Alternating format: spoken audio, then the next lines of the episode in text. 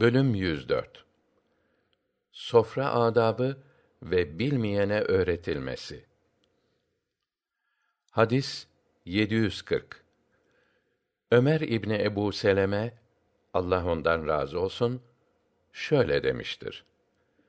Ben, Rasulullah sallallahu aleyhi ve sellemin himayesinde yetişen bir çocuktum.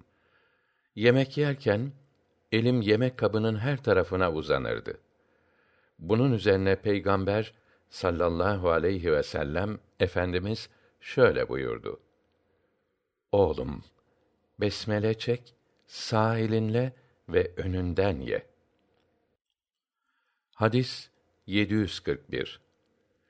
Seleme İbni Amr İbni Ekva'nın Allah ondan razı olsun naklettiğine göre bir adam Rasulullah sallallahu aleyhi ve sellemin yanında sol eliyle yemek yedi.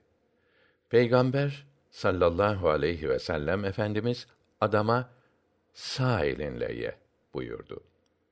Adamın yapamıyorum demesi üzerine peygamberimiz yapamaz ol diye beddua etti.